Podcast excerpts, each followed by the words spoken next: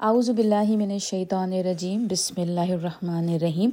ربش رحلی صدری ویسرلی عمری وحل العبدم ملسانی افقہ کولی السلام علیکم رحمۃ اللہ وبرکاتہ. آج ہم ان شاء اللہ تعالیٰ، اللہ سبحانہ تعالیٰ کی مدد سے سورہ یونس کی آیتیں آیت نمبر ٹوینٹی سکس سے ان شاء اللہ تعالیٰ تھرٹی ایٹ تک کریں گے اور ہمیشہ کی طرح بہت خوبصورت آیتیں ہیں اور ان آیتوں میں اللہ سبحانہ تعالیٰ پس منظر بیک گراؤنڈ بتا رہے ہیں۔ مطلب پس منظر نہیں بیک گراؤنڈ نہیں کہوں گی، بلکہ میں کہوں گی کہ سینیریو ہے جب ہم اللہ سبحانہ تعالیٰ کے سامنے کھڑے ہوں گے اور جنت اور دو سخی آمنے مطلب وہاں پر جب موجود ہوں گے تو وہ کس حال میں ہوں گے نا؟ کیونکہ یہ جو سورہ ہے، یہ ہے مکی، سورہ یونس۔ تو یہاں پر یہ جو ہے آخرت کا بہت زیادہ اس میں آپ کو دکھائی دے گا، کیونکہ وہاں پر جو تھا مین جو ہے وہ توحید پہ ہی بات ہوتی ہے نا۔ تو اس میں بھی آپ کو یہ جو ہے آخرت کے بارے میں اللہ سبحانہ تعالیٰ بتا رہے ہیں کہ اصل میں کیا ہوگا، تم کیا کر رہے ہو، اور یہ ساری چیزیں آپ کو اس میں دکھائی دیں گی۔ تو چلیں ہم شروع کرتے ہیں۔ اعوذ باللہ من الشیطان الرجیم، بسم اللہ الرحمن الرحیم۔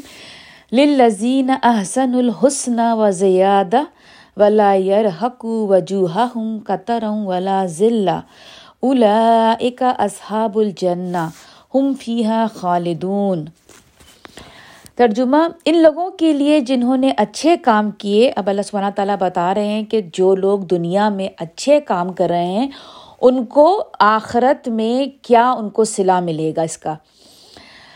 ہے بھلائی اور مزید انعام اب یہاں پر جو ورڈ ہے آسن الحسنہ یعنی کہ یہاں پر جو بہترین بھلائی یعنی کہ آلریڈی یہاں پر اللہ سبحانہ تعالیٰ یہ کہہ رہے ہیں کہ سپرلیٹو فارم یہاں پر جو بہترین بہترین کا یہاں پر اللہ تعالیٰ نے خود ہی بتا دیا کہ آپ کا اور میرا ان شاء اللہ تعالیٰ جو انعام ہے وہ بہترین ہوگا اس میں کوئی شک نہیں۔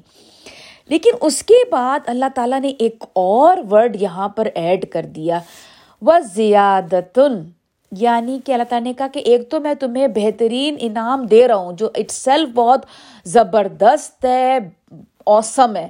لیکن پھر میں اس اوسم انعام کے ساتھ اور بھی بہت چیزیں ایڈ کروں گا تمہارے لیے، جو جو یہاں پہ اللہ تعالیٰ نے بتایا نہیں۔ بس یہ کہہ دیا کہ اور بھی زیادہ ہوگا۔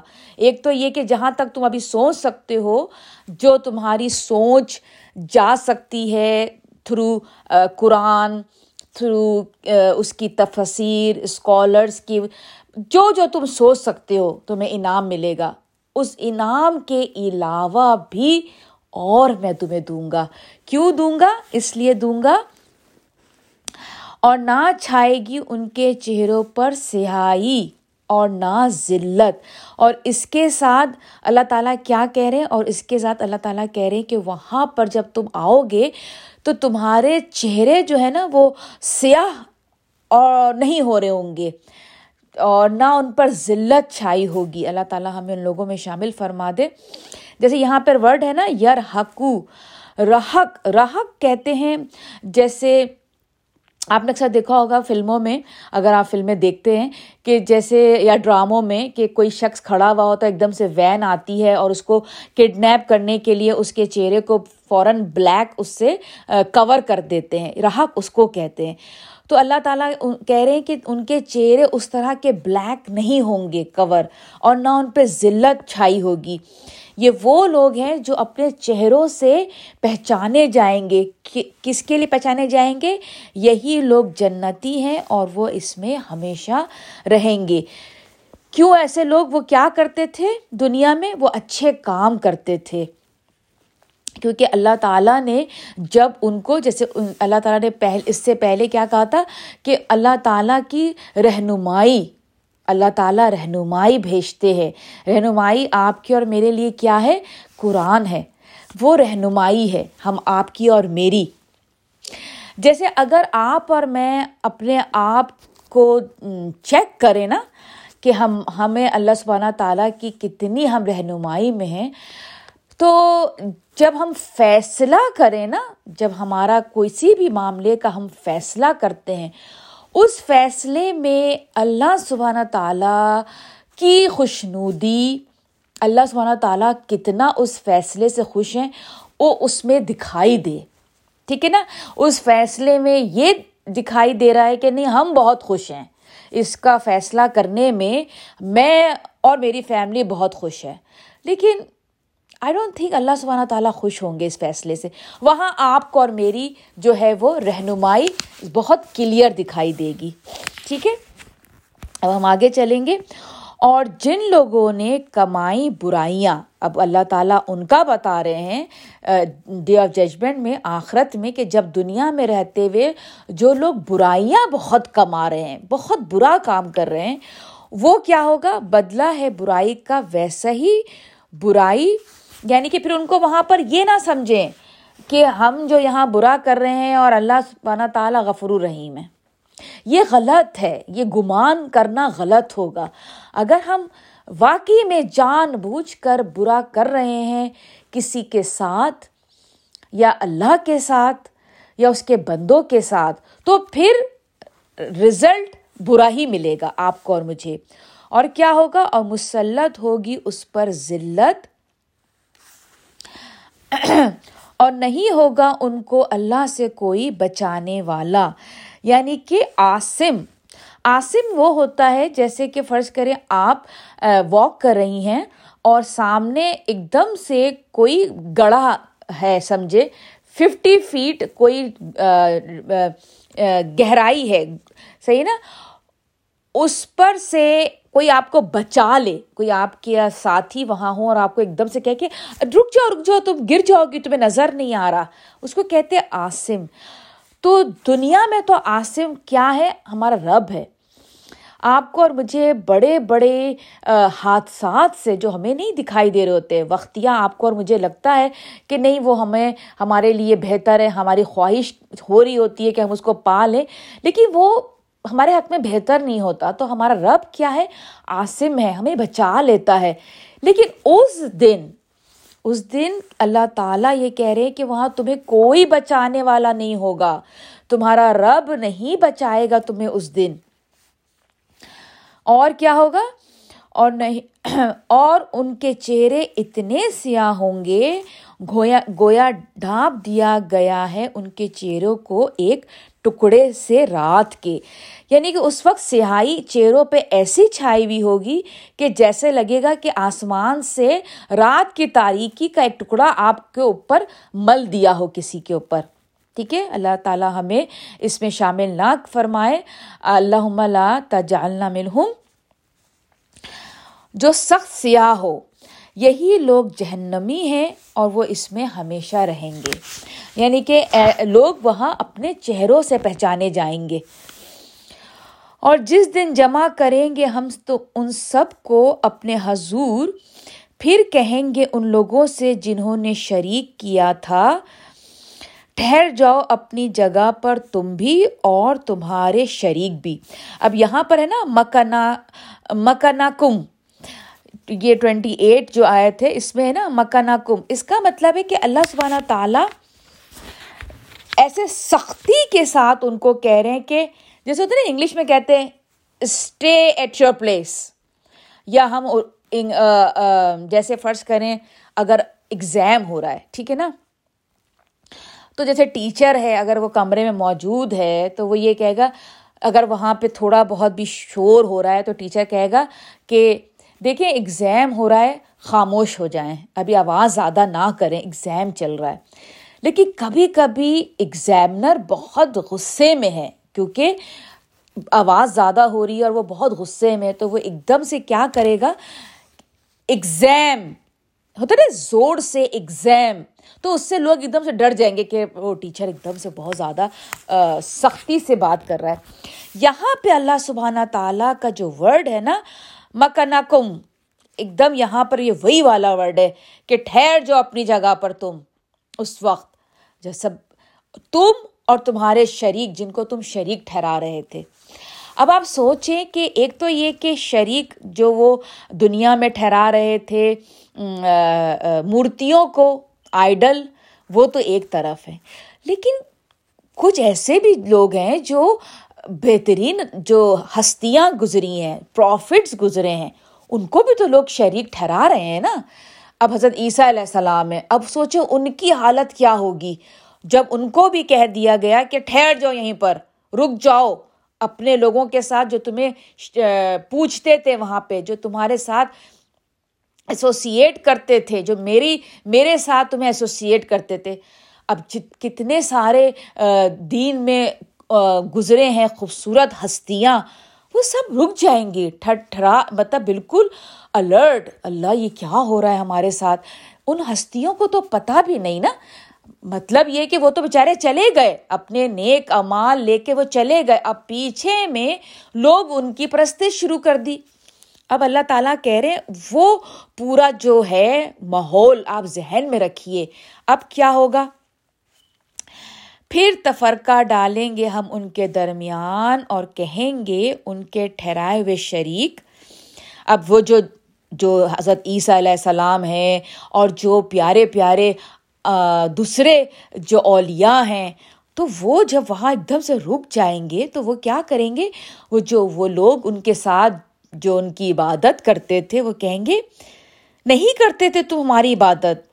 مطلب وہ بالکل اس، ان کو وہ کر دیں گے۔ ویسے نہیں تھے کہ تم ہماری عبادت کرتے تھے ہمارے جانے کے بعد؟ نہیں پلیز نہیں ڈونٹ سے دیٹ ہوتا ہے نا ہم کہیں گے کہ نہیں نہیں نہیں، آپ ہماری تو نہیں کرتے تھے نا عبادت؟ اس طرح کی سچویشن اس وقت ہوگی۔ کیونکہ وہ بیچارے تو چلے گئے دنیا سے۔ اللہ تعالیٰ، اب اللہ تعالیٰ تو وہاں کا پورا سچا جو وہاں کا منظر جو ہونے والا ہے، قرآن اس کو بتا رہا ہے جو آج اور میں، آپ اور میں زندہ ہیں اور جو اس وقت مکی لوگ جو زندہ تھے، ان کے سامنے پوری منظر کشی ہو رہی ہے، پوری پکچرائزیشن ہو رہی ہے کہ تم دیکھو، سنو کہ اس وقت کیا ہوگا۔ پھر اس کے بعد وہ جو جو ان کے شریک جن کو وہ ٹھہرا رہے ہیں، وہ کیا کہیں گے؟ فقفا بلّہ شہیدم بیننا و بین کم بس کافی ہے اللہ گواہ ہمارے اور تمہارے درمیان۔ یقیناً تھے ہم تمہاری عبادت سے بالکل بے خبر۔ وہ یہ کہیں گے کہ اللہ تعالیٰ آپ بہتر جانتے ہیں۔ ہم نہیں، ہمیں نہیں پتا ہمارے دنیا سے چلا، چلے جانے کے بعد ان لوگوں نے کیا کیا۔ ہمارا اس پہ کوئی قصور نہیں۔ اللہ تعالیٰ فرماتے ہیں، اس وقت جانچ لے گی ہر جان، وہ اعمال جو اس نے پہلے کیے تھے اور لوٹائے جائیں گے۔ سب اللہ کی طرف جو مالک ہے ان کا حقیقی اور گم ہو جائیں گے، ان کے وہ شریک جو انہوں نے گھڑ رکھے تھے۔ یعنی کہ وہ سارے ختم ہو جائیں گے۔ جب جب آپ جن کے اوپر وہ کہتے ہیں جس پہ تکیا تھا، وہی پتے ہوا دینے لگے۔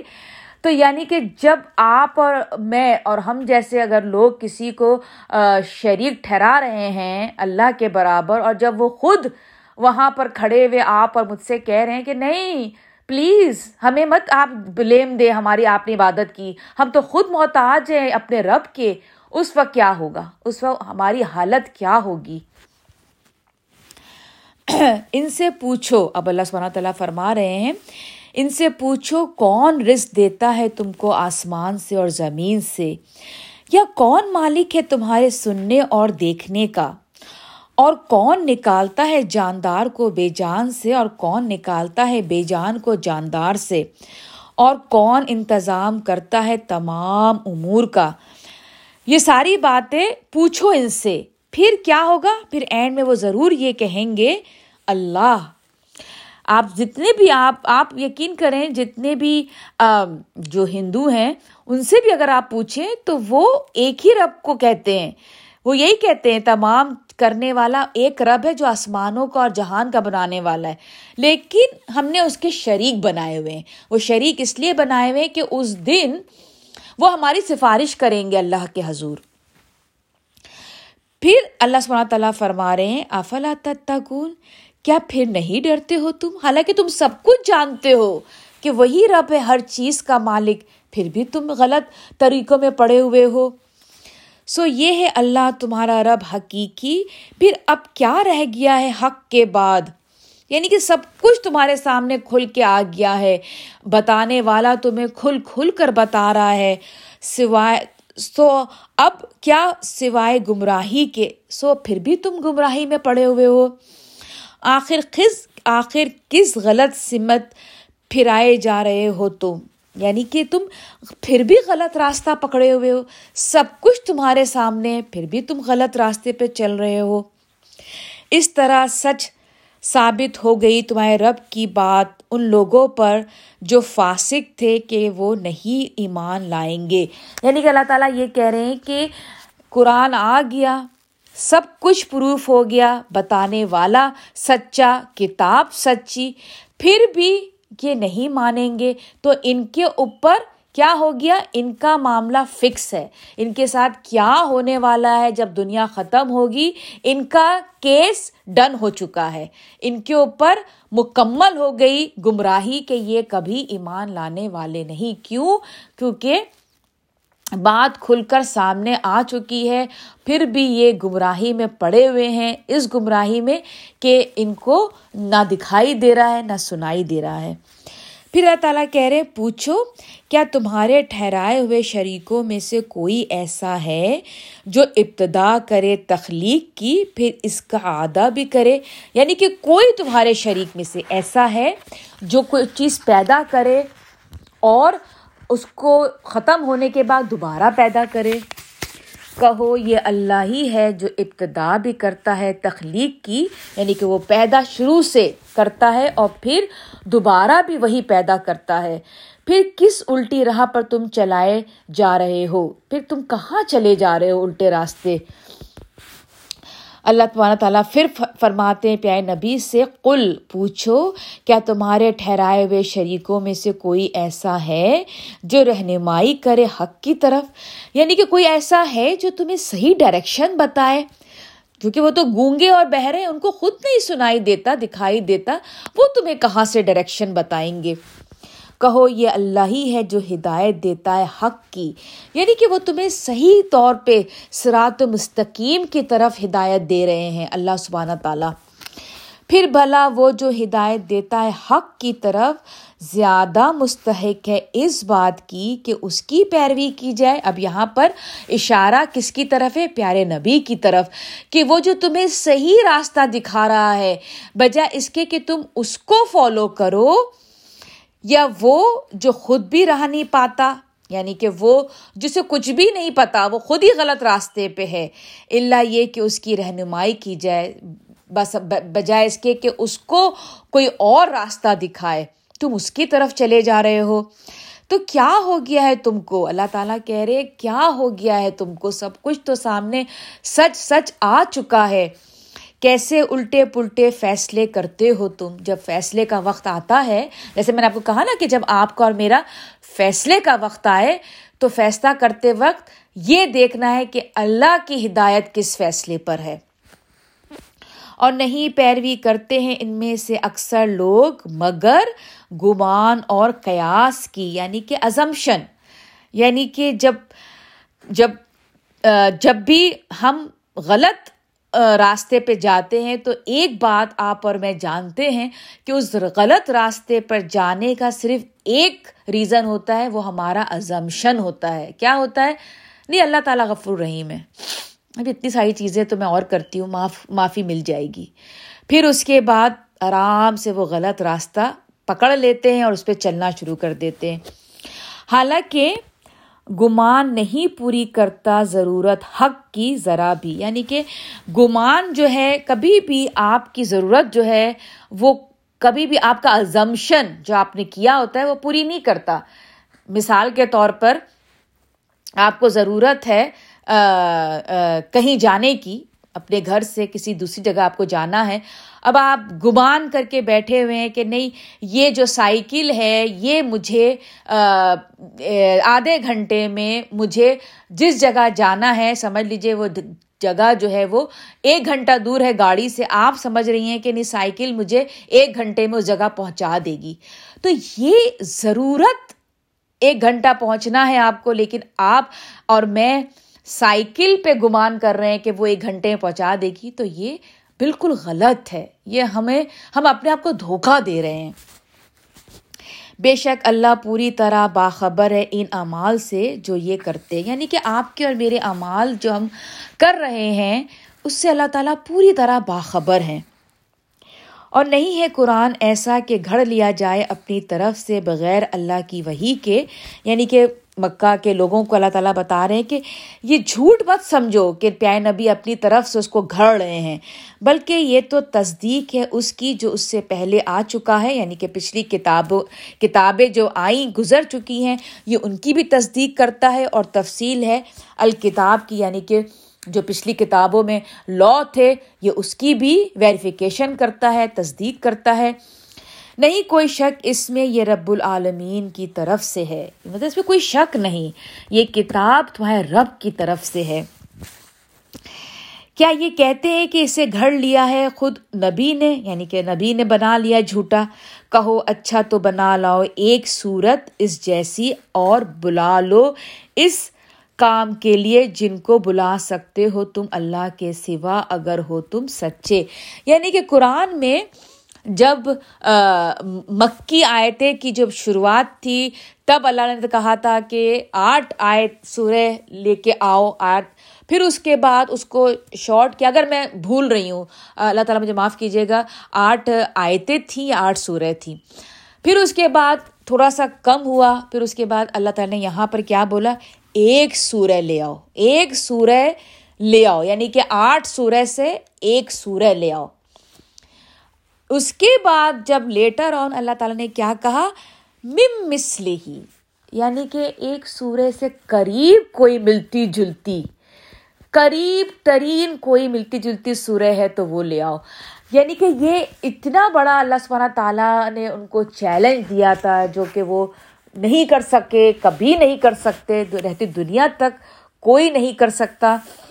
تو یہیں پر ہی ہماری جو ہے وہ آج کی تفسیر ختم ہوتی ہے۔ جو کچھ بھی غلط تھا وہ میری طرف سے تھا۔ جو کچھ بھی ٹھیک تھا وہ اللہ سبحانہ تعالیٰ کی طرف سے تھا۔ مجھے اور میری فیملی کو اپنی دعاؤں میں شامل رکھیے گا۔ آپ اور آپ کی فیملیز میری ہر دعا میں شامل رہتے ہیں۔ السلام علیکم رحمۃ اللہ وبرکاتہ۔